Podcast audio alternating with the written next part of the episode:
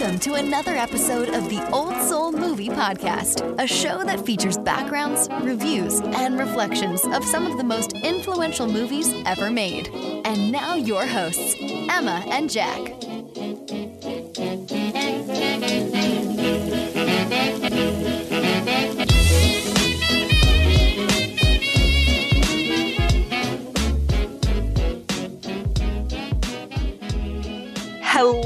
And welcome back to the Old Soul Movie Podcast.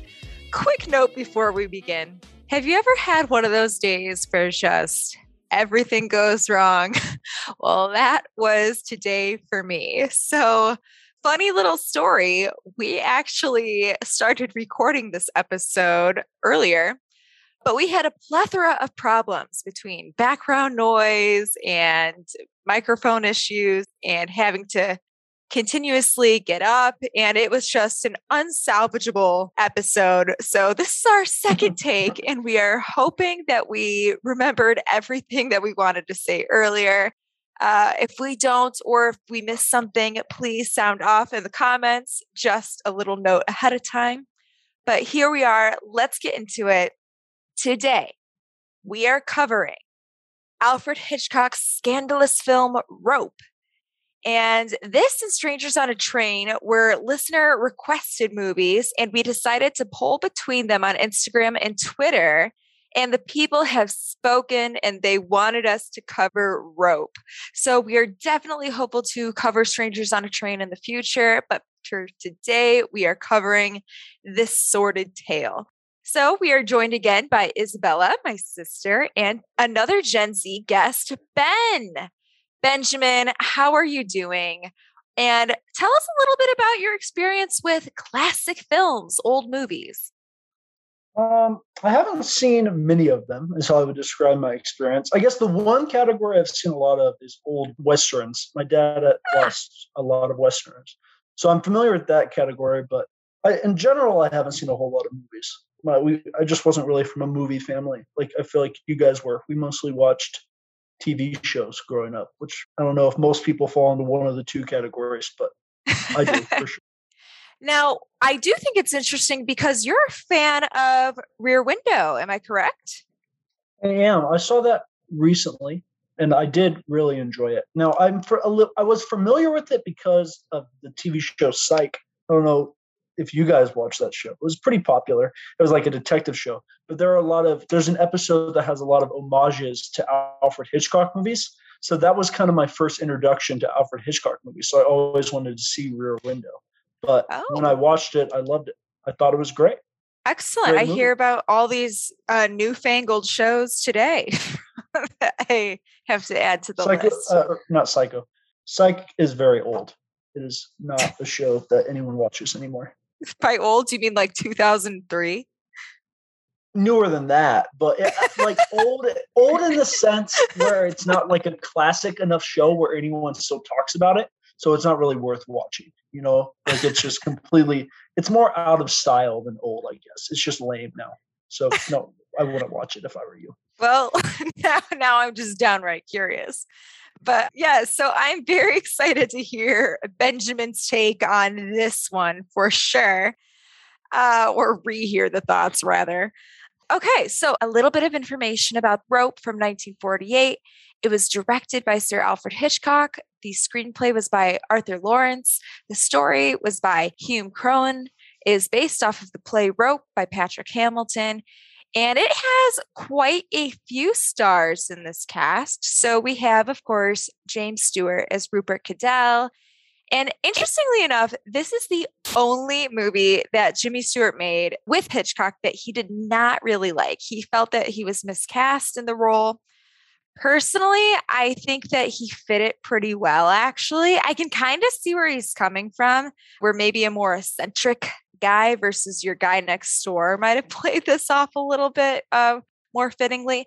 But Jimmy Stewart's such a good actor where I was just so convinced and I thought he was great and perfect in it. Can I ask questions during this? Yes. Or is that not allowed? Okay. I'm curious of what role um, that actor typically played. Was he more of like a commanding leading man? Uh, I'm not familiar with old movies, so what what kind of role did he typically fill? I would say that James Stewart was like your Tom Hanks of today, back in the day. He's kind of that all American guy next door neighbor average oh, Joe. okay. I see. I see it. And this this character is more like the intellectual type, so it didn't really fit his his wheelhouse. You know, I think yeah, I you could say that. I guess. I mean, I think he's so talented that he obviously made it work. But I think that it was just different then. Hmm. Uh, have you seen It's a Wonderful Life? Yes, but a very long time ago. I'm not sure I've ever seen the whole thing. I also did not know that was the actor on It's a Wonderful Life. Yes, yes, that's George Bailey. So there, there you have it. Yes. Oh, Oh, interesting. I can't wait to rewatch that one with you this winter, Ben. Sorry, continue. no, I think that was an excellent question.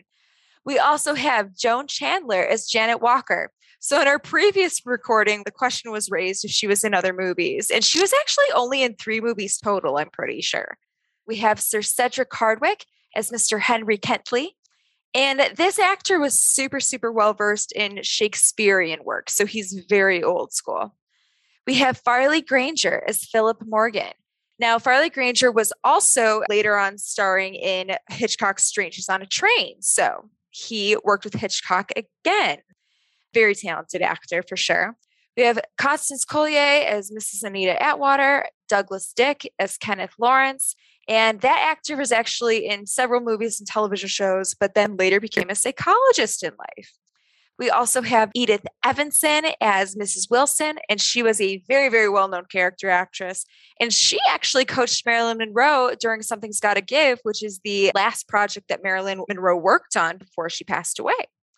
And then we have Dick Hogan as David Kentley. And this was Dick Hogan's last work in the film industry, his last movie. Uh, and it's short but sweet to say the least. He's in it for like five seconds in the beginning, but uh, talked about it throughout. So there you go. Now, we've mentioned this movie before on our podcast during our LGBTQ film history episode, I believe. And this is one of those 1940s films that somewhat features LGBTQ undertones, philosophy, and just plain dark, twisted murder elements. And with that combined, I feel like this film has definitely gained a cult following of sorts over the following decades when it came out. And even more bizarrely, Rope's source material, the 1929 play, it's inspired by a true story. And just a warning here the remainder of this episode will be discussing some triggering or disturbing content. My threshold for gruesome stories is relatively up there, but this is just one that makes me feel a little bit queasy. And I don't know, I just get chills when I read about it and look at the, the murders. And you know what? I was actually a little conflicted on whether or not I even thought it was worth going into the background story. But I think that it is because I see some parallels in the real story to some of the character actions in the movie. And I think with that, it's just interesting supplemental information to know. So here we go. In 1924, two University of Chicago students named Nathan Leopold and Richard Loeb kidnapped and murdered a 14 year old boy named Bobby Franks. Now, the real life murderers were considered brilliant. The one studied 15 languages and was going to study at Harvard Law. The other one skipped several grades and graduated from the University of Michigan at 17 years old. So, graduated college at 17. And then he went on to be a grad student at the University of Chicago. So, they grew up in the same hometown, but they bonded at university over their fascination with crime. The one guy, Leopold, was very interested in the German philosopher Friedrich Nietzsche and his Übermenschen concept, which is kind of a model of superior humans. So they applied that mindset to themselves because of how superior and smart they thought they were. And they thought they were, quote, exempted from the ordinary laws which govern men and thought they are not liable for anything they may do, end quote. So they started with thievery arson, but their acts weren't really recognized. So they decided to move on to murder. Now, Bobby Franks, the victim, was Loeb's second cousin and neighbor.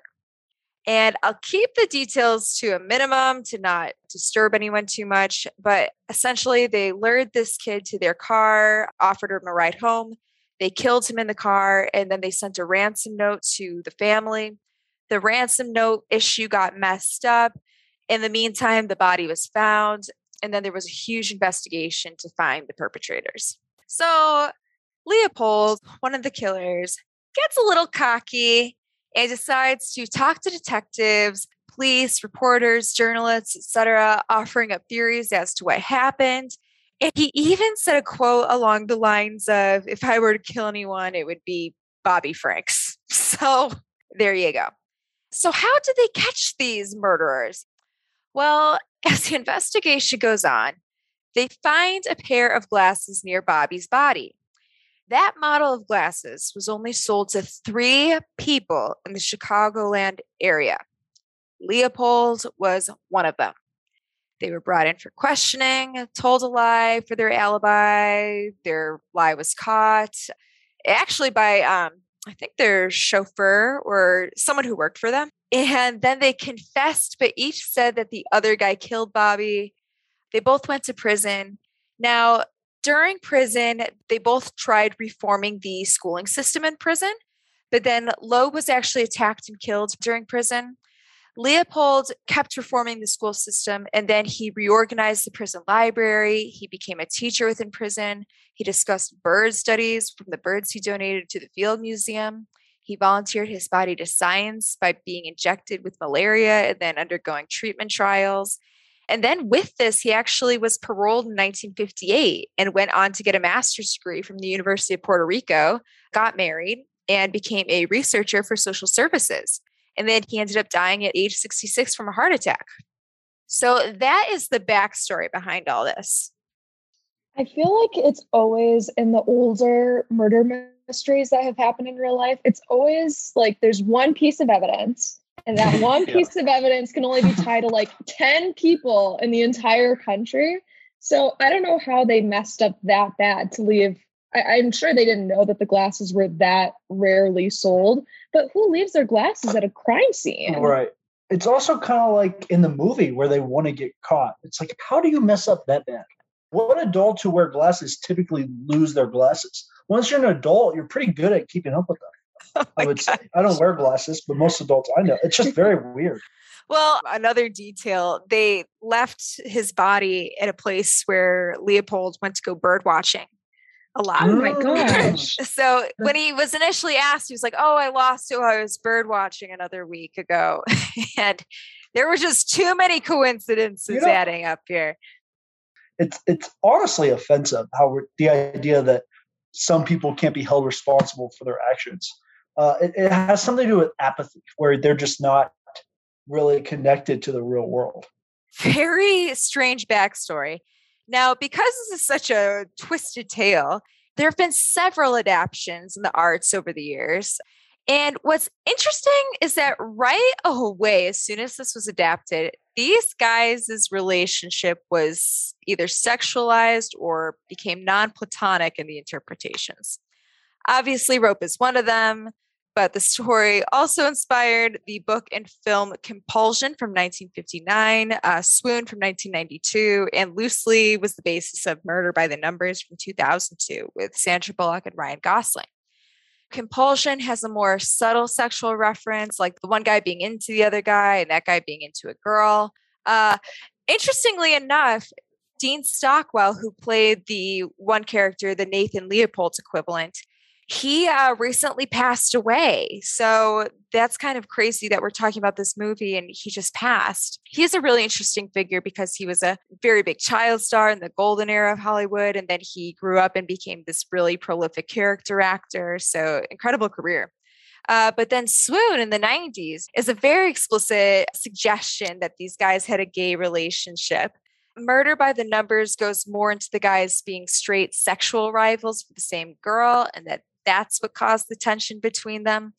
Uh, Rope is the earliest film of this. Obviously, the play came first. Uh, and it's probably the most subtle, but it really does fit in with that time period mold of gay characters being seen as villainous, which uh, is actually seen in a few movies of the time, another Alfred Hitchcock movie or two, and also uh, The Maltese Falcon with Peter Lorre. So it's a theme that comes up. Definitely check out that episode if you're interested in learning more. Something else that makes this movie really unique is that it takes place in real time with long shots, which was really quite unusual at the time. And I would argue it's even more unusual today. Uh, you just don't see that very often, or movies just taking place in one room or one setting. And it was quite uh, demanding, I would say, for the cast and crew of this film. You really could not make a mistake at all. So that was trying for everyone. I think a cameraman had a camera roll over his foot and they had to quickly cover his mouth and roll him off. And then someone dropped a glass at one point. Then a prop master had to dive in and catch it before it like ruined anything. By the way, I don't believe that story. No one's that fast. There's no way he did that. That's impossible. No one's that good. There's no way on earth. There's no way. I don't, I actually couldn't tell you which actor it was in which scene. This is just something I've read. But it wouldn't shock me if it was when the camera wasn't focused on them and like you're off camera and you're fixing things and like you just, but, I don't know, you're already there. Maybe, but I, I'm going to drop a glass right in front of one of you two, and I want you guys to try to be fast enough to catch it. Unless you're the Flash, there's no way. You guys think that yeah, happened? Pretty I'm fast. Be honest. Do you think I'm that happened? Fast. I, I think that happened. Well, it looks like we have to try this this weekend. wow, that's like a bonus. That's bonus Old Soul Movie Podcast footage. Right Us trying to catch a glass. There, there's okay. Can we try with like a plastic cup? Does that count? Yeah. Oh, yeah. I think yeah, that's a good call. We have nice classes. Um, Emma, I want you to post a poll after this episode on social media asking if, how many people believe that actually happened. I'm truly curious. All right, I will. sheep. Sheep.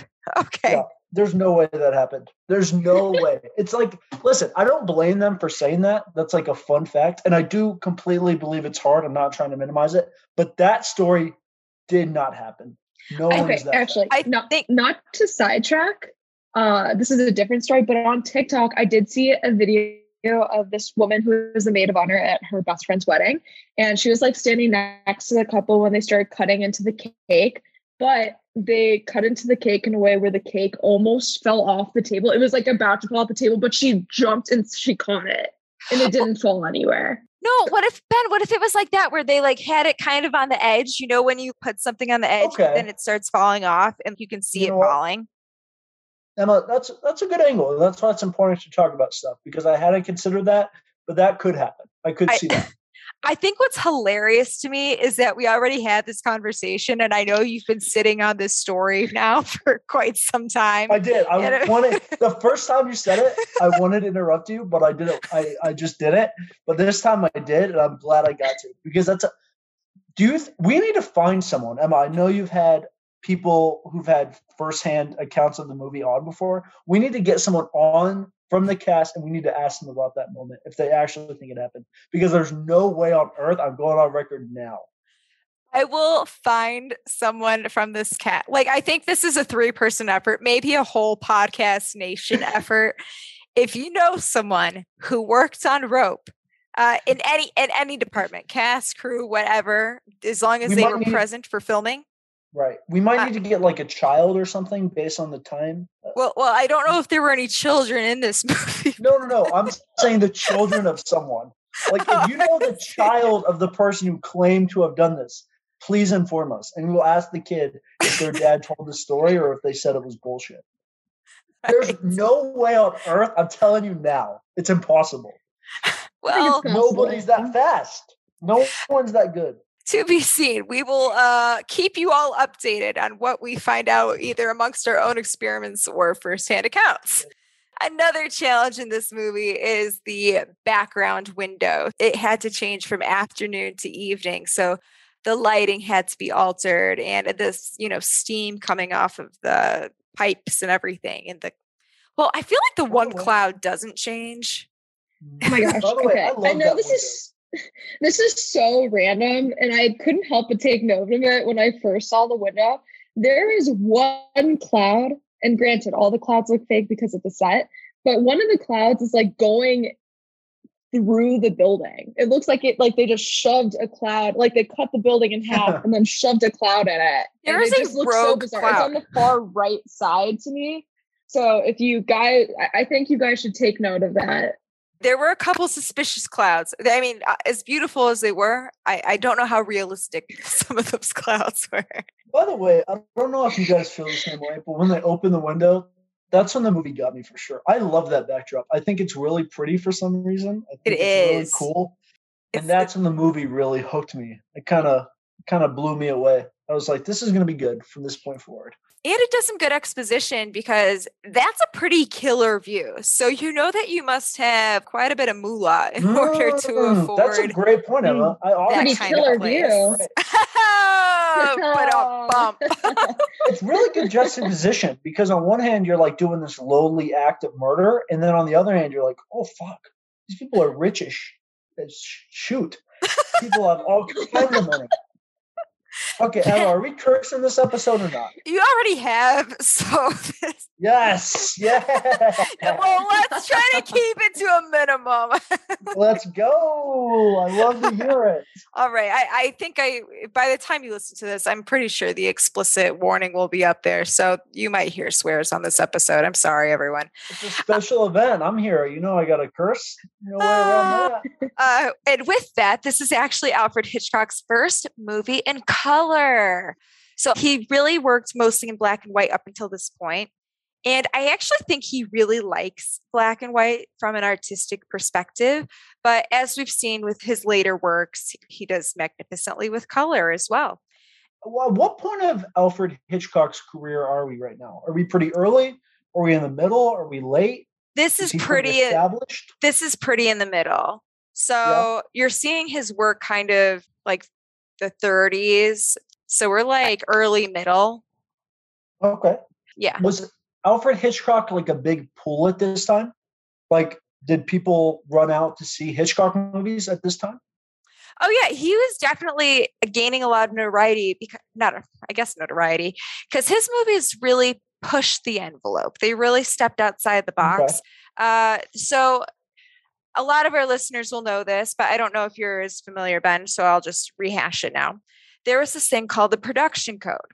Now, in order to mass produce and spread out and have your movie be viewed in the states, you had to have your movie approved by the Production Code Administration.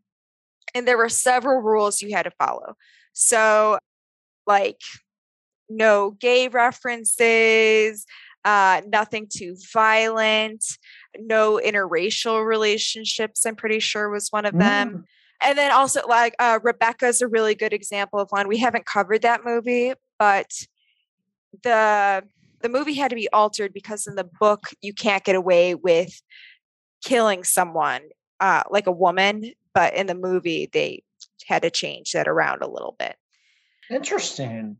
yes so he was really a guy who kind of took on the the grim the dark comedy the murder the horror the suspense and people liked that. So people did like seeing his films and they were quite popular. I was going to go back to you saying that this is Alfred Hitchcock's first uh, movie in color. Yes. Uh, I just wanted to point out that I know that that's not what he's like known for, but I think he did a really good job with it because I know we've talked about this a little bit before, but uh, how just he uses a lot of color pretty meaningfully. Like all of the different guys' outfits, they're all different colors, and that's for a purpose. So I thought he did a very good job despite not having much experience with it.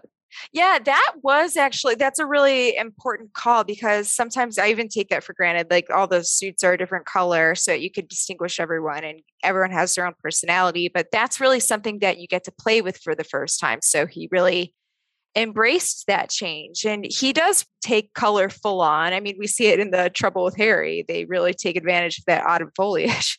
Uh, and then he, he really dives back into the black and white in Psycho, 1960.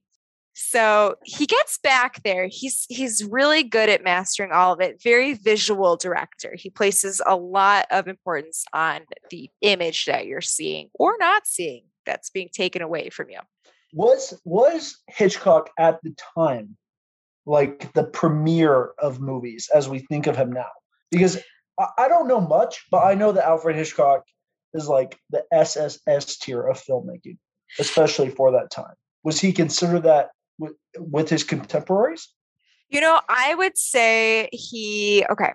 So, like later on in film, the term auteur really enters into the lexicon that you have this signature as a director where people can tell who made it.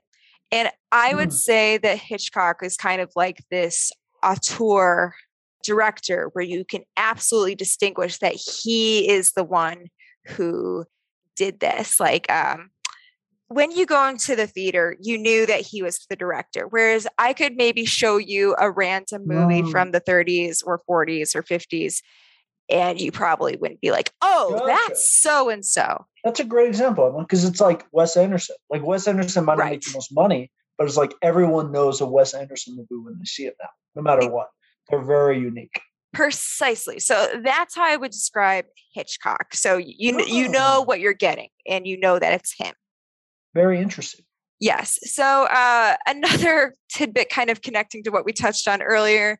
This movie was banned in several American cities because of the implied gay relationship between Philip and Brandon. So we will get more into if we think that that's really prevalent or not. But a lot of film lovers do consider this to be a piece of LGBTQ cinema. It's very interesting because I see myself becoming an Alfred Hitchcock fan. I feel I do truly. I really like suspenseful movies. Oh, and I guess I didn't know that's what Hitchcock movies were. Yeah, for sure. See, I didn't know that about it, but I've always loved oh. suspenseful oh. movies. Oh, you're gonna um, you're you're in for yeah. a treat, just like an absolute treat. Just your world opening up. Here we go, the rewatch. Now, uh, this one's going to be yes. a little bit different. We're going to read the whole thing and we're just going to start talking because what we learned from our earlier recording session was that we just had an abundance of thoughts. So I think that we're just going to see where the night takes us, or day if you're listening to this in the day. Here we go. Two brilliant athletes Brandon Shaw and Philip Morgan strangled to death their former classmate from Harvard University, David Kentley, in their Manhattan penthouse apartment. They commit the crime as an intellectual exercise. They want to prove their superiority by committing the perfect murder. After hiding the body in a large antique wooden chest, Brandon and Philip host a dinner party at the apartment, which has a panoramic view of Manhattan's skyline. The guests who are unaware of what has happened include the victim's father, Mr. Kentley, an aunt, Mrs. Atwater, and his mother is unable to attend because of a cold. Also present is the victim's fiance, Janet Walker, and her former lover, Kenneth Lawrence, who was once one of David's closest friends. Brandon uses the chest containing the body as a buffet table for the food just before their housekeeper, Mrs. Wilson, arrives to help with the party. Brandon and Philip's idea for the murder was inspired years earlier by conversations with their prep school housemaster publisher, Rupert Cadell.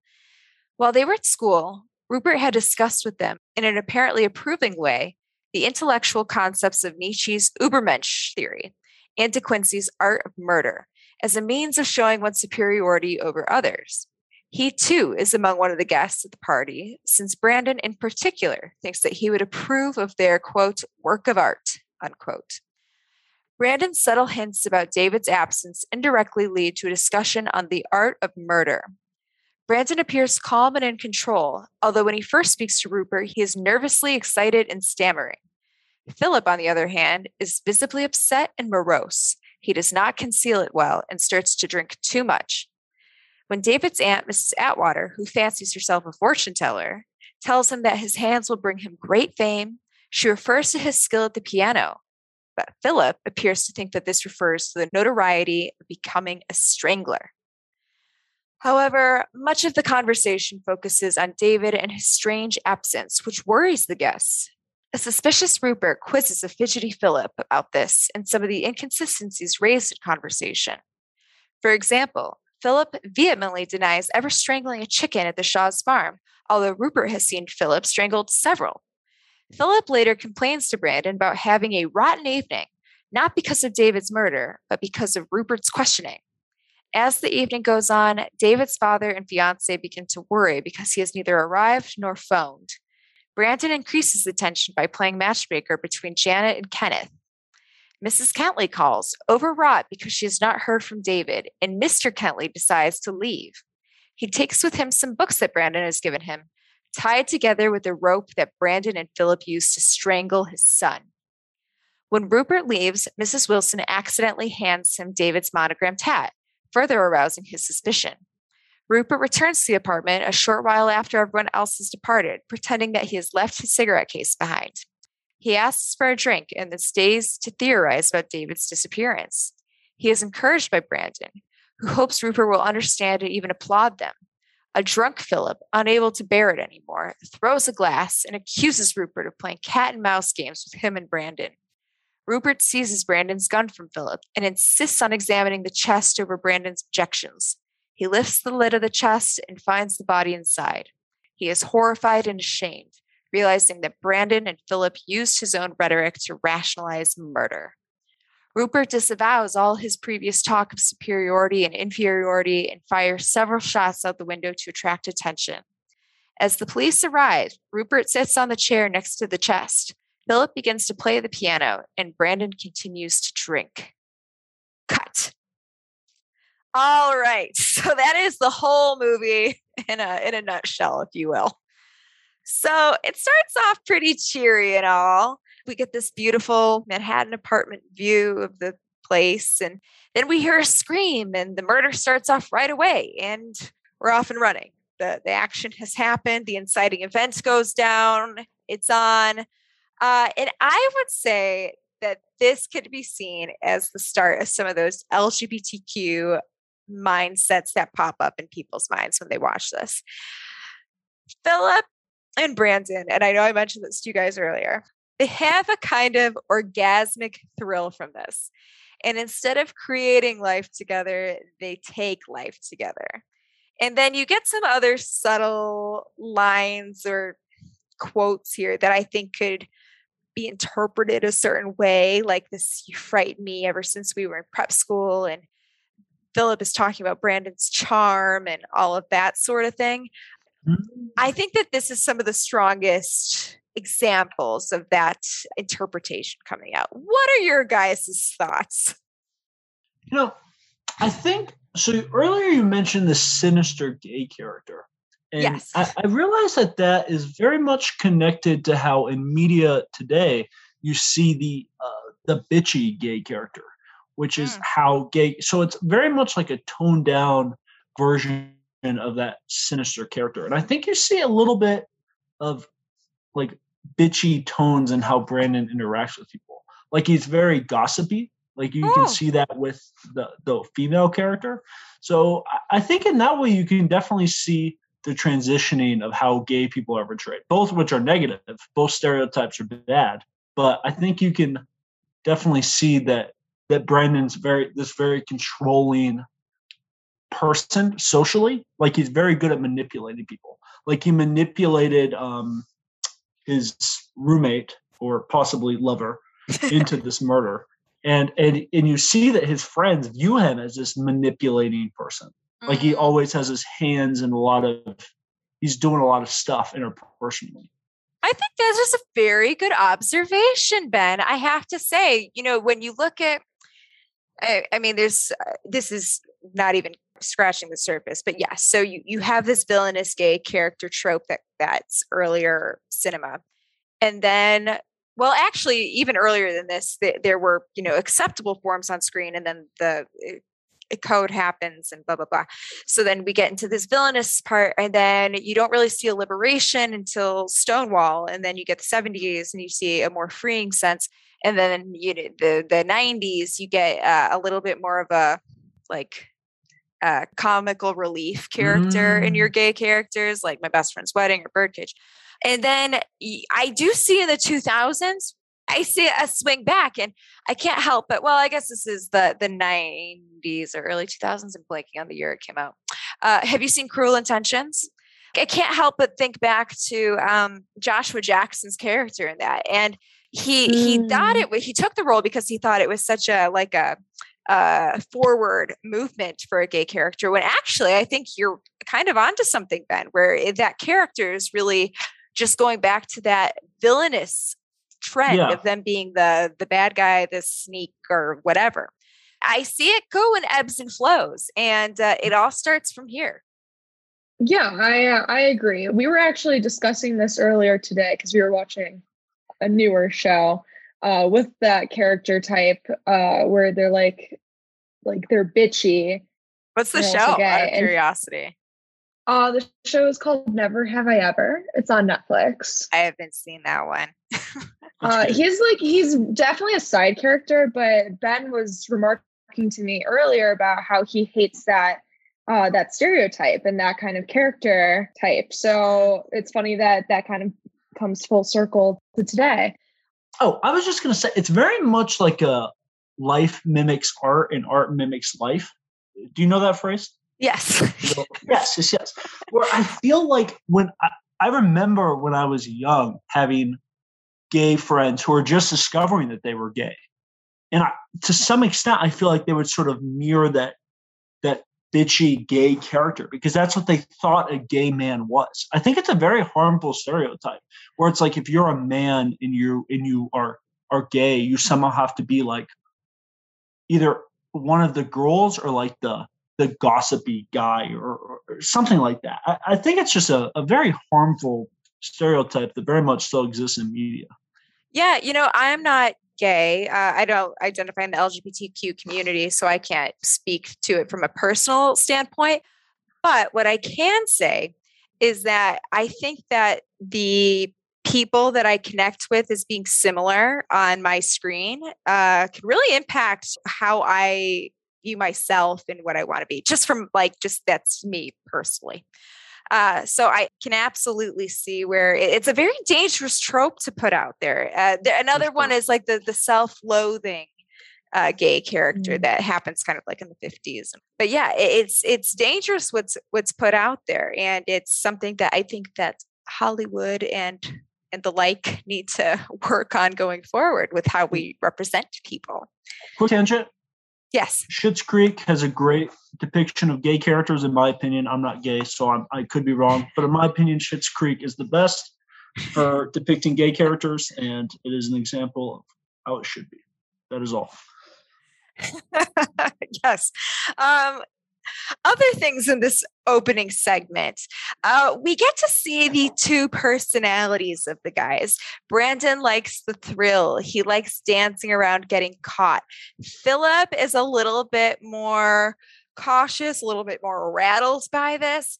And I mentioned this on our earlier recording of this, and I'm going to say it again. But I couldn't help but think back to arsenic and old lace that we covered last time, Isabella, because I feel like you have Jonathan and you had Dr. Einstein. Jonathan's very confident, like, yeah, murder. You just got to murder people. Murder, murder, just got to murder. And then mm-hmm. you have Dr. Einstein, who's like, no, no, I don't know. and he's a little bit more neurotic. And you get this alpha male, beta male teamwork trope. And I see that paralleled here also of Brandon being this confident, cocky, alpha and then Philip being the beta who's kind of helping with the dirty work without a real clear reason why, but there's kind of like an emotional psychological thing that they're implying, obviously. Yeah, so that reminded me again of like Peter Lorre's portrayal. Emma, did you think there were any Sigma men in this movie? What's a Sigma man, Ben? well, a Sigma man is this uh, new age uh, term for a man who's neither an alpha, which is like a leader, or a beta, which is a follower, but a man who is a, a lone wolf, if you will. If the alpha and betas are like the lions, where there's a leader, the uh, sigma men are like the uh, lone the lone wolves. Um, and sure, it is really dumb, but so is alpha and beta men because none of these things actually exist in humans.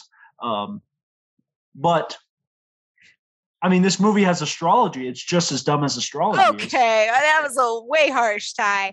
Um, more on astrology later.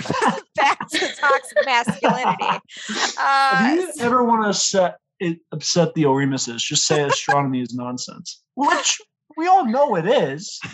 How would the moons impact us? Doesn't make any sense.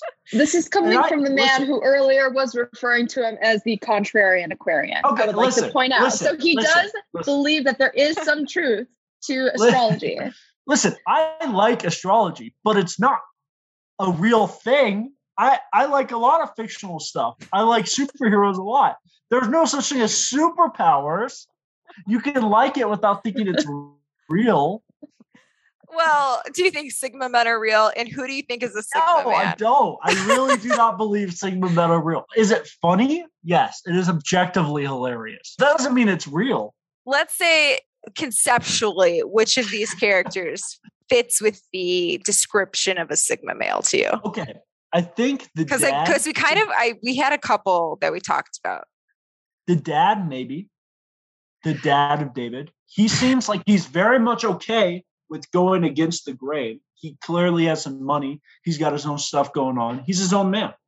Maybe that just might be an older man thing though, where you're not too concerned about the opinions of other men. Yeah, I can kind of see that in that he's willing to rock the boat and say this conversation's stupid.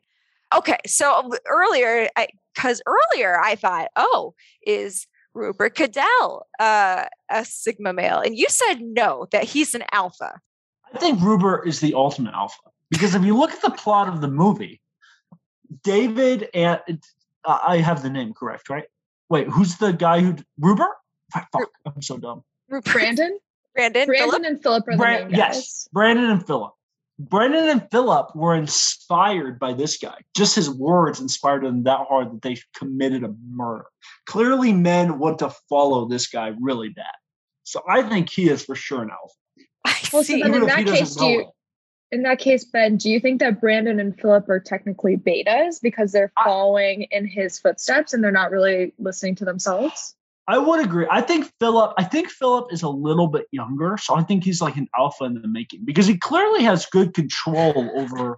But see, that's the thing is he's a little bit. He moves kind of like how a powerful woman does, in traditionally, where he like is very good at interpersonally controlling people. Where he's like, oh, Brandon? yes, yes, yes, yes, Brandon. Sorry, oh, where he where he goes he says this to someone and then this to someone and it messes with them and he gets the reaction out of people he wants to that's like traditionally a more i would say tr- female thing to do where you're like gossiping and, and controlling people that way You know, uh, uh, Brandon. Okay, so I think that that is a great observation because when we look at the actual murder itself, Philip does the murder, right? Like Philip is the killer, like the actual killing. Brandon's just as guilty, but Brandon, his warfare method is really the social game. It's that thing that we talk about with, What? you know, i'm sorry did i get my names wrong i meant i meant the guy who is really in control of the situation Brandon. Brandon, yeah, Brandon's the, The one that's in the blue suit that is Yes. like super manip- manipulative of the relationship. the non-piano player yes. Yes, non piano Okay. player. did i say what i wanted to say correctly You did, I'm pretty sure. okay good good good Okay. In case you need to remember, Philip plays piano. P plays ah yes Oh, it's That's a great. great. That's great. That's great. Great mnemonics. I love it. All right. Yes. Uh, Brandon really does engage in that social warfare, that gossip, that um, uh, relational undermining and relational warring.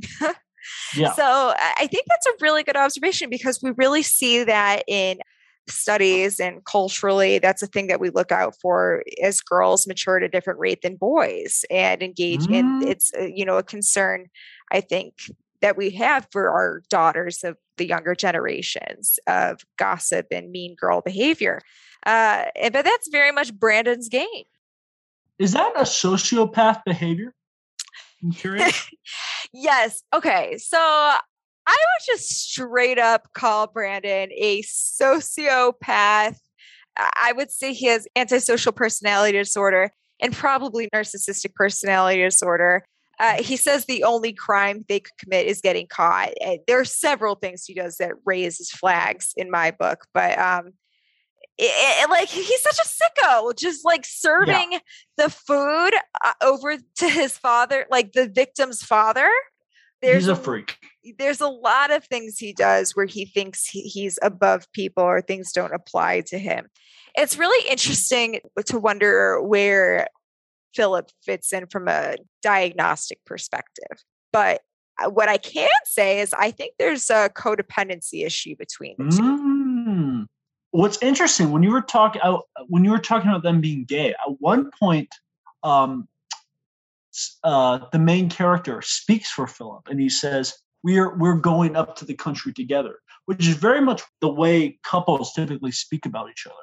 This is like, "Oh, I'm going up to the country because Isabella is feeling anxious." It's it's very much how someone talks about their significant other, where they're together and they do stuff and they make decisions together. Like when a guy orders for like, a girl at dinner. Exactly. Right. And it's very different than how roommates behave because there's a certain level of you're independent in that relationship. But the way they talked about each other was very much very very uh, like they were in a relationship. In fact, I was thinking that maybe one of them was the one who had the money and the other one wasn't. It's, it's kind of the, what I got from their relationship is that Philip wasn't from money and the other one was taking care of him. Mm, that's interesting. Um, you know, so okay, I have a lot of thoughts about these two as partners, as roommates, whatever, whatever you'd like to call them. But I mean, they have the perfect classic duo relationship where one person's kind of unhinged and then the other one is kind of their sidekick, but they're also like very anxious all the time. So I feel like Brandon has just is insane. I think he's a crazy person, obviously. So he has no problem with the murder. He's totally down with it. I think he definitely would want to do it again. Whereas Philip is more freaked out. And kind of going back to like their whole relationship in general, I think what kind of signaled to me that they were a couple for sure was right after uh, they had committed the murder. Mm. And Philip was so shooken up shaken up. Yes. uh, that he just couldn't even take his gloves off. So Brandon very gently removed his gloves from him. So I thought that was a very tender moment. But when it comes to looking at the power dynamic between the two, you can tell that Brandon is really in control because I think it's honestly even more than just one occasion. Brandon does speak for Philip. So if Philip starts to freak out like, like deeper into the movie when he's drinking more and more, uh, Brandon's like, oh, oh, he's just drunk. Like, just don't interact with him. He's just being crazy. So I think Brandon could definitely have more money in the relationship and thereby have more control on Philip because he kind of just treats him like his little pet who just Ooh. helps him with whatever. Yeah, that power and control dynamic, like abusive relationship of sorts. And I totally forgot the mentioning of the gloves. So I'm so glad you brought that up because I also saw that. Oh, and I don't want to forget this because I almost forgot in the last recording. But okay.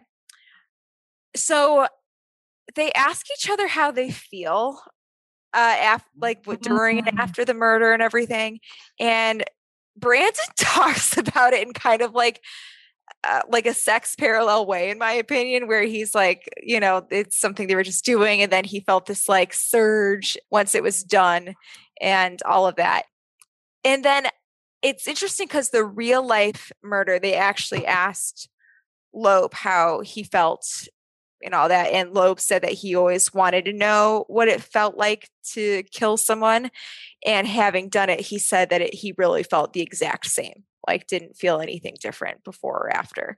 So that's really spine chilling to me to to hear that anecdote. And then it's kind of crazy how that was brought into here is uh, just doing something like an ordinary task. But yeah, moving on. I, I think that there are some beautiful shots in this scene. Uh, like we said, Hitchcock's a very visual director. One of my absolute favorites is when they're zeroing in on the rope at the beginning and then uh, Philip's bringing it into the kitchen, dropping it into the kitchen, and then the door is swinging. So you just get slices of the shot. I think that that's an extra beautiful one. Uh, there's another one later on where the crew gets really hyped up talking about wondering where David is and everything. And you don't see them. You just see the housekeeper, Mrs. Wilson, doing her stuff, cleaning everything off slowly off the body itself. Eh, so you're really zeroed in on what they're saying and kind of imagining what they look like, which I think is a really good tool. Again, one of the, those uses of restraints and not showing you everything. And we kind of talked about this earlier, and I'd be curious if you remember and wanted to bring it up again, Ben. But I think an element of a play is that you can only see it from one view, like the camera doesn't move and all of that. Whereas in a movie, you can withhold information from the audience or show it. What are your thoughts? Do you think that this was a good move to have the camera work the way it was? I thought the camera work was kind of distracting. I don't know. Maybe if I was in if I was in the 40s and I saw the movie, I would have thought it was cool. But I felt like the movie really felt like a play, and it could have been a play. And I, the camera work, if anything, distracted it because it's really all about those interpersonal relationships, and it's eh, less about what you're seeing. Now, sometimes I will say, sometimes it was really good because one moment I think of was when the door was swinging back and forth to yes. the kitchen you can see Brandon. I mean, he looks like a stereotypical like evil doer. Like he looks truly evil in that moment. Like he really like the way they frame him. Like he's, I believe he's smiling, like very menacingly.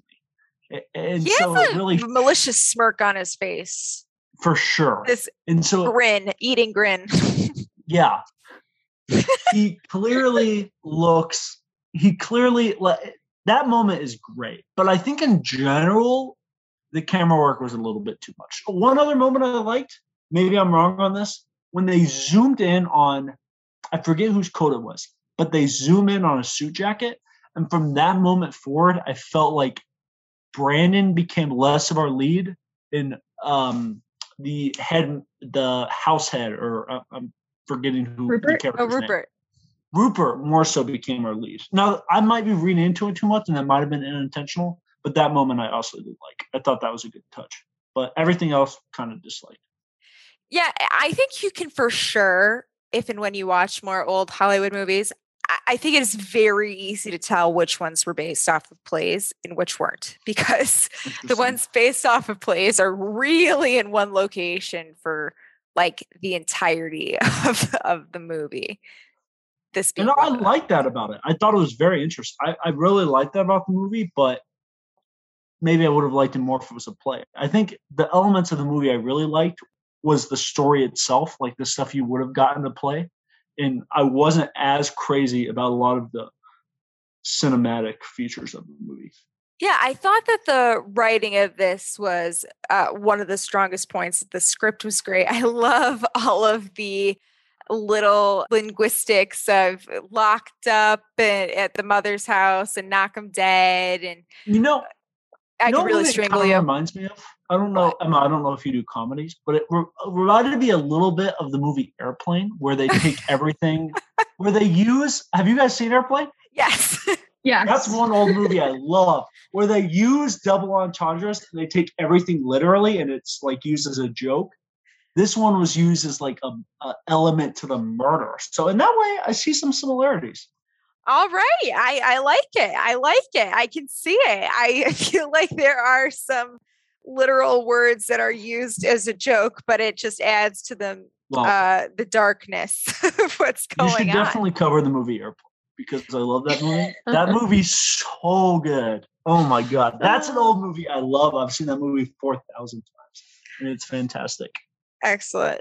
Um, I, I also think that there's some tension filled moments when, like, I just couldn't help but think, like, Jesus, they're just talking a little too loud. And the, the housekeeper comes over and joins in on the conversation after catching the last words. It's just, a little too eh, Philip, not Philip, I'm sorry. Brandon just likes walking that line. He likes the thrill of it. He likes yeah. the potential of getting caught. And he also likes doing other sick things like the matchmaking thing. And when he says the line of your chances are better with her than you think, like what an idiot. That is a ballsy move to to say that because why why why why else why would you like wouldn't the next follow-up question be why and then what what's your answer mask off that's a real mask off moment right there like David's what's a, what's really a mask off moment ben uh, well i guess a mask off moment is when it's usually used with um closeted white supremacists, like people on YouTube who make ah. videos that are popular and they're in they're they're racist, but in very subtle ways. They use things like dog whistles. But then there are moments where they get upset and they're ranting, where they come out and they maybe start to say the N word, or they admit that black people are in some way less intelligent. That's a mask off moment. And in that moment, he was coming mask off. He wanted people to know he was a murderer you know what? I think you're I think you're right. The mask is off right there. And we get a li- little bit more insight into maybe some motive for why they picked David. Okay, in um, Murder by the Numbers, the victim is totally random. In the real life case, the victim is like, you know, random ish, but there's a connect of sorts where they could blur them this is weird because it, it is a friend of theirs and someone that they've known for quite some time. But then you get this background info that Janet has dated uh Brandon in the past, right? Because she mentioned that, like first when he was like first me, then Kenneth, then David. So she's mm-hmm. dated three members of this friend group. And I feel like this is Brandon's way of trying to punish her. And I can't help but feel like that went into the selection of David. And I, I just think that Janet should have run for the hills from this friend group uh, to begin with. But I mean, like like I said earlier, Brandon is just not the kind of guy. He just gives me bad vibes. He's not my type of person. I mm-hmm. think he's just toxic all around. So no part of me would have wanted anything to do with him in the first five minutes of meeting him. I think it's time for Janet to either leave this city or, like you said, leave this friend group because it seems like her love life has been very limited to only the men in this friend group. And it's time to go. this hmm. is not the right group for her. These are not the right men for her. Granted, David sounds like he could have been a very, very lovely guy and he was just selected, and that was very poor. That, that was very, that was sad for her. But I think she needs to get out of there. I'm worried for her. Uh, she's in New York City, one of the biggest cities in the world. like, there, has got to be so many options. Oh man, yeah, Janet, Janet, Janet, not the best choices there, and I and I do feel very sorry for her. We also get to meet Mrs. Atwater a little bit more, and she is very into astrology, which is funny because it, it's actually been a moment since I've watched this, and since watching this, I've kind of understood astrology more. We're like from friends and just looking into it more. Uh, and I think that it's a really interesting element when they have her read fortunes, and it can be so ambiguous. Like you think it's one thing for all of it, but then there's this other meaning behind it, and it's kind of like uh, Maggy, the fortune teller from Game of Thrones, her prediction of the little brother going to kill you but then it's like oh not the little brother like but then that didn't really come to fruition on the show sorry for spoiler alert i didn't say whose little brother does this does this movie pass the Bechdel test? I don't believe it does, actually. Um, I would say that it might when Mrs. Atwater and um Janet are talking about like astrology, maybe. But given they are talking oh, about guys, but they talk okay. about girls too, I feel like. Oh, okay. But Wow. See, I didn't feel like this movie portrayed women in a very positive way. you know, i would not say it's I, I don't know if Alfred Hitchcock is known for his anti-sexism in films. I wouldn't say that that's a, a thing. I will say, I think the maid, I think the housekeeper was a pretty all-around likable character. Yeah, I I really enjoy Mrs. Wilson. I really think that she did a fantastic job of portraying that literally confused member of the staff of I, I, don't know what is going on. Like this is weird. And then it just that's enough. That's enough for Rupert to know something's something's wrong. Well, like the real life case, I'm pretty sure oh, it was. You, you, said something about the chauffeur. yeah, their driver. Or? Yeah, in the real life case, their dr- the their driver. Um, so they rented a car for the murder, and the chauffeur was watching the car. Like the chauffeur had it in his garage. And then they made something up about like having to go get the car fixed so that they didn't have their car that weekend, so they couldn't go anywhere. But the chauffeur was like, I had it that weekend. So mm. That's know. a very that's a very nice connection actually to the real murder. I can see maybe how she came into this of like, okay, why are you keeping me out of the house before a party? That's really strange. Um, it is strange and all of that and whatnot. Oh yeah, but like you know, back to Mrs. Atwater's fortune telling. She she says that Janet's going to marry a tall, fair-haired young man, and then she says Philip's going to be his hands are going to be famous, which is really interesting because like I think your mind can't help but go to that where you think, oh, yeah. oh, it's for murder, not for the piano playing. and then Philip is a Cancer, and that's a water sign. Terrible idea he, he in no way was was Philip down to murder someone. I can already tell you. You know what sold me on Mrs. Atwater was the fact that she said she did not care for one girl and it was because she was definitely a Scorpio. Okay. And I okay, Emma, I know you're gonna disagree with me on this. I've met Scorpios I'm like, sure. But a majority of the Scorpio population I struggle with. So when she said that I was like, yes, this woman knows what she's talking about, and she is right. There's a lot of Scorpio hate in this movie, and I think it's completely unwarranted. so. mm, I don't know about that. I don't know about that, but I will say Scorpios uh, are incredible signs. I, I I love them. I really do. No, I find them very intriguing, but I also find them very, very difficult. And I really struggle with them. And I appreciate that she can also see where I'm coming from. But Philip being a Cancer, spot on. That is 100% his astrological sign. And Farley Granger in real life is a Cancer, I'm pretty sure. Really? Look at that. I'm so glad we brought up Sigma men and Alpha men because that's what we would call male astrology in the sense that it's also really dumb and not true and just nonsense. So I'm glad we're also going to talk about real astrology. She actually gets all of the celebrity mentions uh, signs correct. Like Cary Grant really is a Capricorn. Cary Grant actually uh, was considered for the role of Rupert, I'm pretty sure. Oh, wow. Yes. And you know what? I guess that kind of made it really meta when they started talking about celebrities because I was like, well, they all probably know each other in real life and work together. And they're talking about them like they don't know them, which is kind of funny to me. Moving on.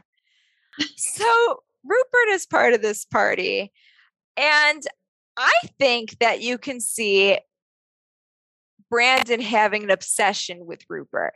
I don't know if it's right to go as far as to say that Brandon is into Rupert or if he really does just really admire him or if it's that mm. alpha admiration thing that we talked about. But I think that Brandon is extremely fixated on Rupert. And then I think you could maybe say Philip is then fixated on Brandon. Mm, very interesting. It's like a train of fixation. It is like a train of fixation. I think it's like, well, I don't know. I don't know if it's funny, but Philip gets caught in the lie about the chickens. First of all, how many chickens has this guy killed for the teacher to have seen it too? That is this weird. Is that is weird. Just been a thing throughout his life.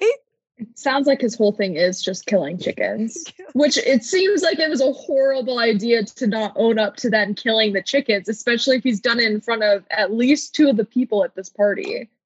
You know, I think this is a good question. So, Isabel, we've been dating, in case you guys couldn't tell, me and Isabel have been dating many years now. Isabel, let's say hypothetically we went on vacation together, okay? We went to like Okay. Texas, where a lot of my family's from, and you saw me just grab a chicken and snap its neck like it was nothing. And I've never told you I've done that before. I've never I've never mentioned you I, I can kill a chicken in a heartbeat. Would that would you be surprised? Would that change your opinion of me? I think I'd be more so alarmed because you are someone who's so put off by blood that you are you're smart enough to be a doctor, but you can't because you can't deal with the blood, you can't deal with the gory stuff. So I would be very shocked if one day you up and just snapped a ch- chicken's neck. I think I'd be pretty scared of you. Uh, so yeah, I, I would. I guess I'd be surprised. That would really disturb me. Really. Yeah. I've never seen a chicken get killed as I am a big baby, but I'm sure if I saw it in real life, I would be terrified. For sure. No, well, okay. I think what's to me uh, something that went to my head right away when they were talking about this whole chicken fiasco was that I felt like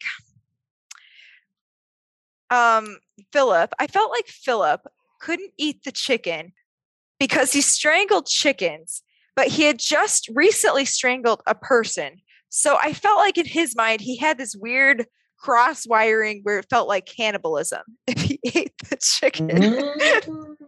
I got. I got that too. That's that was my thought as well. Not just me. You thought that too. I also thought that. Yes. And also, did he eat anything for the duration of the movie, chicken or otherwise? I feel like he drank a lot. I don't know. If Well, he Well, I ac- anything. for sure Actually, that. will say they they did. There was a small comment that definitely proved that he wasn't eating. I think it was when um I think it was when Mrs. Wilson came up to him at one point when he was bringing everyone Mm. food. And she was telling him, "Oh gosh, you should eat something. You're getting so skinny." Something That's like a that. great point, babe. Good so I, I think he, I think he might not have eaten anything at that party. A little representation of male anorexia. Very Alfred Hitchcock was very progressive. Good catch. Good catch. um, that that actually was a very good line. I totally forgot about that. I did too. I that reminds me. I also thought that the scene of uh, Philip breaking the glass in his hand was another good one with the blood. By the I- way, there's a mistake that both me and Isabella noticed about that. Would you like to say it, babe? say it. Oh no, you you caught it, Ben. Oh, Actually, you- you should Okay. say it. Okay, sure. You later see his hands, which when um Miss Atwater, I believe is her name, is doing the reading, he has no cut on there whatsoever. We paused the movie and looked. No band-aid, no nothing. He's all fine. So that that that is a blunder that IMDb didn't even notice. I read the IMDb like section. So Continuity an error. Old Soul movie exclusive for you guys. That is a mistake that no one else even knows about. We might add it to the page. Who knows? You know, you just did a great service to the movie lover community. I really did. That that's a pretty big mistake, I would say. Well, yeah, Eh. because it was directly after he had cut his hand. He went, sat down by the piano, and then she went over. There was not, there wasn't even blood on his hands. There wasn't a cut. There wasn't blood. He was just Mhm. perfectly fine. Maybe he's like And it was- Wolverine and he's a quick healer. Ooh, maybe. Way to Alfred Hitchcock was ahead of his time. We've already talked about Sigma Men. I know you'd appreciate that, Ben. Why not add superpowers to it if we're just talking about all kinds of made up shit? God. well, you love superheroes, so let's not even get I started. listen, I love made up stuff, but I acknowledge it's made up. It's just Well- good fun, Ben. It's just good fun. Speaking of made up things, the story keeps unfolding. And I just feel like Brandon is more and more of an idiot. Uh, when they get into the discussion in front of David's father, which it makes me sick, like it really does, about uh, how he and Rupert and Philip can murder. And then poor Kenneth is just the butt of the joke again. He's not superior. like this guy keeps being put down more and more and more. Is that like a gamma male? I have no idea. No, he's. A, I, I think Okay, if there's Emma- one thing, if there's one thing to know, and I hate to say it, Kenneth is definitely the beta of the group. I love him. I think he was. It was hilarious. He was kind of just getting. Uh, he was getting messed with the whole movie pretty much. Yeah. But I feel bad for him. He was a beta. I can't help but go back to how similar Kenneth and David looks. The actors, the the victim and They, Kenneth. Uh, Janet has a type. she does have a type. It seems like she's very much so into blonde men. I just picture those two actors going into the audition, and one of you is going to have lines, and one of you is going to be in it for five seconds. You know, and One character, the whole movie is centered around you, but you're just not seen at all. Whereas the other one's in it the whole time, but it's just the butt of the joke the entire Ah. time. That's poor Kenneth. Yeah, and eh, this is where the contrarian Aquarian concept comes into Exactly. play, So Ben. this- I'm glad we brought this up because this is why I love this movie with my whole heart and why I will remember this movie for the rest of my life. So the um the guy who figures it all out, can someone remind me of his name? Rupert. Rupert. I feel for Rupert in a way most of you simply can't. I really Rupert Rupert likes to have hot takes, okay? And I I love that about him. He really does. You can tell that that's who Rupert is, right? He likes to push the envelope and so much so he wants to justify murder to have a fun time at this dinner party. Like that's how devoted he is to having hot takes. And I very much am the same way. I'm a contrarian Aquarian through and through. You like really are. This character is. You really do Abs- like to get things riled up. I love it. It's my favorite thing because we're we're too we're all too comfortable. Okay, we you know it's good to have some lively conversation, and so our, our poor contrarian Aquarian in this movie is that later horrified by the fact that people actually took his words and made them into actual action of murdering people. Because really, all he wanted to do was have a fun time and talk about hot topics. And all of a sudden, people are literally doing murder because of what he said. And I really do feel for him. You can tell it upsets him at the very end. And Yeah, I, hope that was a, a grand lesson for us all to, to be cautious with our words. What I do think is kind of funny is that Rupert pretty much came up with the whole plot of the Purge franchise uh, decades before it even happened. Oh wow. that is funny. Have you guys seen those movies? I I have love seen the those first one. Is it good? I've never seen them. I've Oh, always heard um, I think you. I think that you would like it just because of watching this. Yeah. I think so. This is kind of the basis of all of the purge, Emma. I think you hit the nail on the head. That is that's a great take, Emma. Arguably contrarian Aquarian take. It's so good. You know, I am part Aquarius. uh yes, but poor, poor Rupert. Poor No, Rupert indeed. Rupert went fucking through it this movie. You can tell he was very upset by the events of the action. Yeah, he inadvertently inspired a murder. for Uh, sure. You know, the character of Rupert is fantastic because he's obviously a super nice guy. Like he's nice Yes. to the help of um I forget the woman's name, but the Mrs. maid Wilson. house. Yes, he's he loves her. He's very nice to her. No one treats her better in this movie. Someone who is objectively a lower class than them, but in a, a lesser stock, I guess, is how they would talk in those times. But no one's nicer to her than him. And so, despite the fact that he does that, he still has the rhetoric of murdering the the lesser man. So he's really a man of two worlds. He's a great character. He does seem to have juxtaposing thoughts. He he does. says one thing just to get a, you know, I don't know, a rise out of people, a, a, a thought process going, a think tank, I don't know.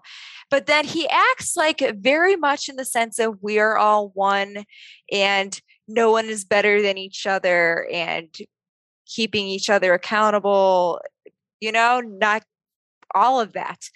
So he's really a man of equality in the end. And I do Mhm. think he treats Mrs. Wilson very nice, as if she's just another member of the party, quite frankly. So I think that he is pretty lovely. And is. we also see that Janet and Kenneth are not that dumb because they're starting to put Brandon's inconsistencies and ballsiness together. And they discover that something is amiss with this David situation. That's the moment where you get to see that um Brandon is really like the worst dude in the world. Because like he does this shit and he loves it. Like he just likes bothering people and ups- and like get and upsetting people, but in a different way where it's not just intellectual, but he actually harasses people to the extent where his friends believed he would actually kidnap someone just to get a rise out of everyone. Like that's how bad of a dude he is. Isn't that crazy that that's where your first thought goes to? I, I feel okay. I feel like I would worry if I didn't hear from someone, but we also don't have cell phones back in the day. So I can imagine Mm. you don't, I can imagine you go without hearing from someone for quite some time. So it is interesting that their first thought is you kidnapped David and all of that. So it just goes to show you what kind of a guy Brandon is. And quite frankly, Philip is losing it, first of all, more and more as this goes on. I think this was Philip's move, and I do not condone or endorse murder in any way, shape, or form. But if Philip was smart, I feel like this was his moment to start deviating away from Brandon and be like, yeah, he's crazy. Like, I don't know what's he's, he's a sick guy. I don't know. but no, he's stuck to him. He's stuck to Brandon for You sure. know, that would have been a great twist. What if Philip just like Ditched totally- him. Yes, and pretended he had nothing to do with the murder and like That- helped the others uncover it. That would have been a good twist. That's, That like, would- that's like a 2012 type movie where there has to be a twist. I love it. I love it. Maybe in the rewrite or the remake. Who knows? Oh, but that's a good one. Uh, I, I really like the interrogation scene with the piano. I, I love that tune that Philip is playing. And I love him getting progressively more anxious as Rupert is questioning him and the awkwardness of the conversation with the beautiful music playing. That's a great one. I think to me, the part that is so sick and the most just like it makes me just literally physically ill is when Brandon ties up Mr. Kentley's books with the rope that they used to Mm. kill his son. That just disgusts me. Just absolutely gross. But then you also have some other slight moments of Mrs. Wilson just about to open the chest and Brandon catches it just in time. I wonder if we should take a poll on that, Ben, to see if Brandon really could have closed the chest in time before she saw anything. Mm, no way. It was way too open. There's no way. That moment, that like put that was very suspenseful. That's why that movie is a suspense movie. Well, I would the other thing I was thinking, I was thinking maybe the body wasn't in the chest. Maybe that's just what they were saying, but actually wasn't in there. And I thought that was going to be the reveal. But once again, it was a simpler time in the 40s. Not everything had to be a twist. Simplicity at its finest. Yes, uh, Alfred really Hitchcock was. sure knew how to pace the suspense. See, I- and that kind of was the twist. The movie turned out exactly how you thought it was going to turn out, right? That was like the twist of it. Is there wasn't a twist. If that movie was made now, there would have to be a twist for sure. I think, eh, I don't, I, I guess throughout it, you don't exactly know how it's going to end. You wonder if these guys are going to get away with it or not. Yeah, you know, you're right. You're right. So it gets amped up. They finally realize that something is wrong with David and the party just ends. But the biggest OMG moment to me that really sealed the deal that Rupert knew what was going on because I feel like he was pseudo detective throughout this whole thing. I think he took a lot of clues from a lot of different people at this party, none of which who were present for the murder itself, but uh, pieced together all the circumstantial evidence and had a case going. But then when he was given the wrong hat and he saw the DK Yeah, initials in that it was hat, over. also, what is with it with these murderers in the in the hats and the chest? this is very arsenic and old Lacey again. It's like a trophy or something back then. Oh my gosh. I just, I don't know. I, I guess maybe in those days, if you're just, well, I feel like maybe if you're just killing someone for the thrill of it, you're not really thinking about how to cover up your tracks. I feel like if you take someone's hat, you get rid of the hat. But it, in this movie, obviously, that wasn't a concern because they were just so thrilled by it. Oh my gosh. It's a big thing. Uh Philip and Brandon are finally alone again. Philip is just at breaking point right now. And then Brandon is warped into thinking he's a demigod or something. I don't even know. it's the truth. The tension is phenomenal. They're both spiraling in different ways. Philip is fright and flight, and Brandon is fright and fight. And I, I think that the acting from both these actors are, is just terrific, absolutely terrific. None of these, uh, none of this in this movie was nominated for an Academy Award, uh, but I think that to me, that's crazy. Very award award worthy. you know, it's it was weird at the time. It was a weird movie at the time. Nah, that movie's. I guess this is like a spoiler for the end where we share our final thoughts, but this movie's so good. It's so good. And the acting's great. I just love everything about it. I love when he comes back up. Oh guess, my gosh. You know what? Yeah. what do you think when I, Rupert comes back up? That I knew what was going to happen there. I knew he was going to figure it out. From there, I knew. But I didn't see Rupert coming back up. I was surprised he left. But there's great little bits of tension, like the gun, the gun in the pocket. Did you think that they were going to shoot him? Mm, maybe I did at the time. I'm really trying to put myself in the mind frame of seeing it. Maybe I did, honestly. Because I think it's it, it's like a it's, you know Ben's a chess fan. More of a really good player than I'm a fan, but I'm with you, sure. anyway, uh, I would say this is a little bit of a chess game in terms of suspense. I feel like you have the gun in the pocket. You think that that's going to be pulled on Rupert at some point, maybe behind the back, but Rupert calls it out. And Brandon comes up with another lie and says, oh, oh, of course I have a gun in my pocket. I'm going up to Canada. I'm going to the country. Of course, like, oh, I can take it out. Like, that's fine. It's just really good, like unexpected little moments here and there. And you, you wonder, know, how's the gun going to come back? It's the one of the better lines of this movie is when he says, I'm tired and it's like the game's over. Like you took you took it too far. Like with the like i'm done with this. Like it's fun to talk about these ideas but you you you cross the line that i'm not comfortable with i'm, I'm done with you. Like we're not friends anymore we're not playing anymore it's over. This is murder. I'm tired of this.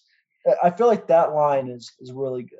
I really read into that line that is a good one. Uh, one of my favorites in this climactic ending is when Philip loses it and goes cat and mouse, cat and mouse, yeah. like, which is the cat, which is the mouse, because that's exactly what you're thinking as an audience. Does it? Does he do that while everyone's still there, or is that after he comes back up? After. Well, at that point, why would he say that? That guy has a drinking problem. He has to get his drinking under control. I think that he has a lot of problems and uh, he just can't. He's, he's cancer. Stop. I won't engage. I think he, he just could not keep it under control anymore at all. At all. Philip finally caves. Brandon is doing everything, even still, to keep it all up, saying that Philip has the drinking problem and all of that. Yeah, he he does say that. That's hilarious. Yeah. Well, and it's a great ending because ultimately even Rupert grows and he realizes his true thoughts on things that maybe he has that Aquarius energy where he's a humanitarian and really believes right. in empowering each other. And he doesn't believe in inferiority or superiority. Well, that that's the thing because I think it's easier to think possibly in an intellectual experiment as someone being inferior to you, right? You can think of someone, but in actuality, it's like people love this person. Like that's a whole human being over there. Like that's not an inferior. Why would you think it's okay to murder them? So just another good justification of intellectually thinking about something and the practicality of it, where he clearly did not think David was an inferior. You know, you have this dichotomy of thought, Ben, that I think a lot of people don't have. And with that, it helps me get into the mindset of what Rupert thinks, because I think that one could watch this and be confused at how he can say one thing but then Mhm. really mean another. And I don't always think about my thoughts sometimes, but when I think about my thoughts, I think you're right that you can think about something, but in absolutely no way believe in it. And Right. I think that Rupert is realizing that and he's thinking about his thoughts now for the first time. Right. Maybe he just doesn't have that awareness of it yet until this moment. And he even has the thought where he says a man should stand by what he says. But clearly he's not standing by what he says. So even when he's trying to be honest, you see that he doesn't always believe what he means. It's this very like it's this very interesting dichotomy that I think a lot of contrarian Aquarians go through. Where you want to have the hot take, but you're like, I don't believe that though. I'm just saying stuff to be fun at parties and be a good middle, like we saw at uh what's that what's that show we were watching, babe? Curb Your Enthusiasm. Mhm. Nobody nobody's a better middle at a dinner party than a contrarian Aquarian. you know, you're absolutely right. That is absolutely it to a T. Uh, Rupert is absolutely devastated by his hot takes leading to this not so fun party. And he just calls good old fashioned 911 and shoots the gun a few times, and the police just know where to That- go. by the way, that was a genius move. I would not have thought of that. I was like, how is this guy gonna alert the police? But the gun move was genius. That man is a genius. what part of you felt that that was more genius than calling the police? just that you didn't have to put down the gun or explain the situation in any way. It was just the best way to alert the police to the situation while maintaining power. That is a very good take on it. I thought it was symbolic in the end as well of him asserting himself and also giving up a little bit. And I I, th- I think it's a very not I mean at peace is the wrong word, but I, a satisfactory ending where I'm satisfied because Philip decides to keep playing the piano. Brandon fixes himself a drink, and in that way, they do something that is quite normative to him. And then uh, Rupert's alone with his thoughts, pretty much. Yeah. I, I think there's also a very interesting display of normal, like what normal people talk about, and then the unnormal thing of murder. Like at the beginning, at the very beginning, are two uh, men who commit the murder. They're talking about just nonsense, like how they're superior to other people, just like real dumb douchey talk, right? But then they start talking to the maid, and they're talking about stuff like the dinner party, and it's like they they think this over here is real, where they're committing murder. They think this is what's important, but really, what's important is this dinner party. It's like you're inviting your friends over. Just have a good time. There's no need to do weird stuff like murder. Like you figured it out. You got a good little group of friends, hang out and enjoy each other. But that's not enough for them because they're just fucking weirdos. So they have to do the im- weird thing of murder because they're just weirdos. you know, Murder is weird. it, it was a big old art to them. And as we learned from the sticky bandits or the wet bandits in Home Alone, the art of the crime can sometimes be your undoing. And I think that Brandon's artistic approach uh, was his own undoing. And I think that Philip was relieved to have been caught. I actually really do. Sure. I don't think that he could have gone past tonight, quite frankly. I think that he he just couldn't. He would have turned himself in or whatever. Brandon, I think he would have kept pushing. Even if Brandon wasn't caught that night, I guarantee you he would have done exactly kind of what the real life case was and put theories out there or, mm. or been ballsy and talked to journalists and said stuff that that inevitably would have caught him in trouble. So I think that the fate would have happened regardless. And in a weird way, it was a little bit of a mercy to have Rupert. Well, and the reason he invited them was probably to get caught in the first place. That would have been the biggest hurdle, and they wanted to, and he probably wanted to get it out of the way first. Yeah. Yeah. You know, and I I think we're coming to the end. So I want to end on one message. And this is kind of my message of life. As I think the problem with these two guys is they think they're somehow different than other people. They they do. They think they're above other people. So if you want to start like acting different because you think you're different, relax. Take a second. Maybe get a hobby, make some friends.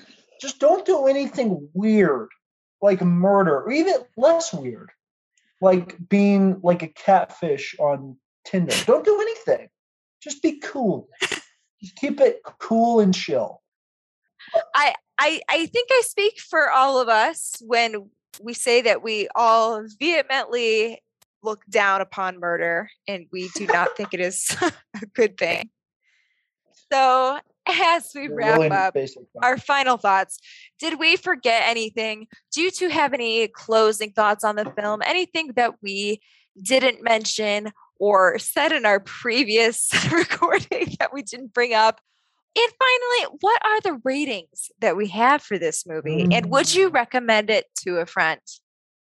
No, there's nothing that I really have to discuss other than I think it's a really good movie. Um, I think it's definitely up there for one of my favorite old movies now because I've actually never seen it before. Ah! This marked this off my checklist, but I will say I think it was great. I would definitely recommend it to a friend.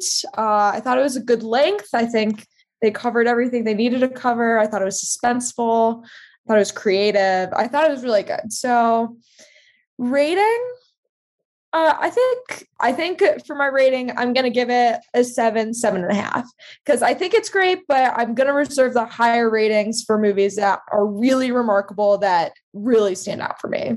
Nice, nice. Uh, ben, what are your last thoughts on this gem of a film?